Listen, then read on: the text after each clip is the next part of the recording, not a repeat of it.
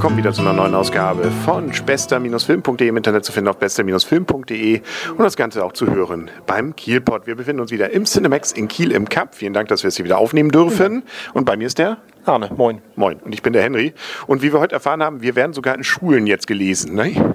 Ja, wir kriegen, aber als abschreckendes Beispiel. Ich befürchte auch, wir kriegen irgendwie eine Schulaufgabe für irgendeinen Test 2017, ein Transkript unserer Aufnahme von vor 5 Jahren, hast du gesagt, wo wir, zumindest ich, mich, naja, nicht so richtig gewählt ausdrücke, befürchte ich. Ich auch nicht. Wir greifen uns ins Wort und klingen irgendwie wie bildungsfern. Aber nun gut, das versuchen wir heute natürlich rauszureißen. Genau. Wir werden jetzt ganz intelligent reden über Run All Night. Läuft schon seit 3 Wochen, macht aber nichts, wir haben ihn endlich gesehen. Liam Neeson gegen den Rest der Welt. Ja, und vor allem Ed Harris. Genau, die beiden reißen es raus, muss man ganz ehrlich sagen. Also das ist insgesamt ein 80er, 90er Jahre Rache-Action-Film. Geradlinig, der mit so ein paar Google Maps Kameraschwenks das Ganze versucht, die Neuzeit zu retten. Aber es ist halt ein, naja, geradlinig zwischendurch kleine Negerleien und zum Ende das Showdown. Das Ende ist wie erwartet, der Vorgang ist wie erwartet, aber Gott, immerhin bist du mit mir reingegangen, danke. Genau, du wolltest ihn ja sehen, ich wollte Ex Machina sehen. Jetzt können wir nicht beurteilen, was das Bessere gewesen wäre. Das Interessante an der Geschichte ist eben jetzt, hier, wir haben sozusagen auch Klassiker wieder, nicht? Liam Neeson ist wieder mal ein, eben so ein Einzelgänger, hier allerdings so ein Killer, der mit seinem Leben eigentlich abgeschlossen hat, aber um seinen Sohn zu beschützen, bringt er nochmal von seinem ehemaligen Auftraggeber. Haben wir irgendwie letztens gerade erst in einem Film gehabt. Ne? Ich nehme sie mal 3-4 Folgen zurück. Haben wir irgendwie dieses Thema schon mal gehabt. Aber macht nichts. Jetzt gibt es das nochmal geradlinig mit echten Headshots und ja, eben klassisch brutal, aber eben geradlinig 80er Jahre mäßig. Wie du schon richtig gesagt hast. Also ja, der Sohn soll eben beschützt werden. Ganz interessant, die Vater-Sohn-Geschichte ist nicht ganz so platt, wie ich sie befürchtet hatte. Die geht, finde ich. Und der Sohn will auch mal am Anfang alles richtig machen, die Polizei rufen. Genau.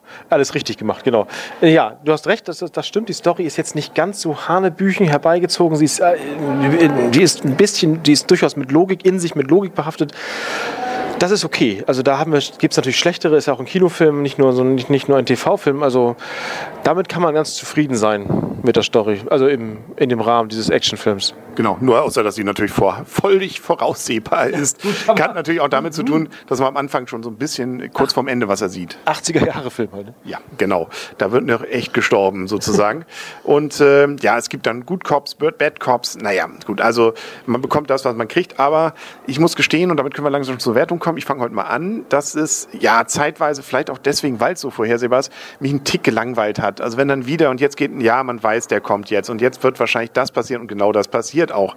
Nun muss man zumindest trotzdem zugutehalten, Liam Neeson und eben auch Ed Harris spielen sehr charismatisch ihre jeweiligen Konterparts und dagegen sind alle anderen Killer völlige Staffage. Die sind wirklich sowas von nebensächlich.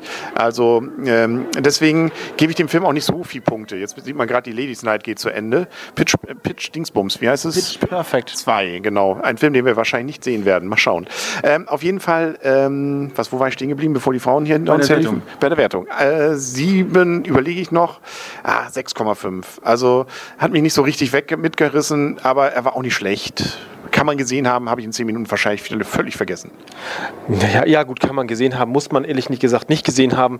Er ist halt, sowas möchte ich, das könnte man gut sehen, abends mit ein paar Kumpels, ein paar Bier, ein paar Chips und dann guckt man sich so einen Film im Fernsehen ein, vielleicht am besten noch so einen alten mit, wie heißt er noch, der Pale Rider hier, unser aller Lieblings...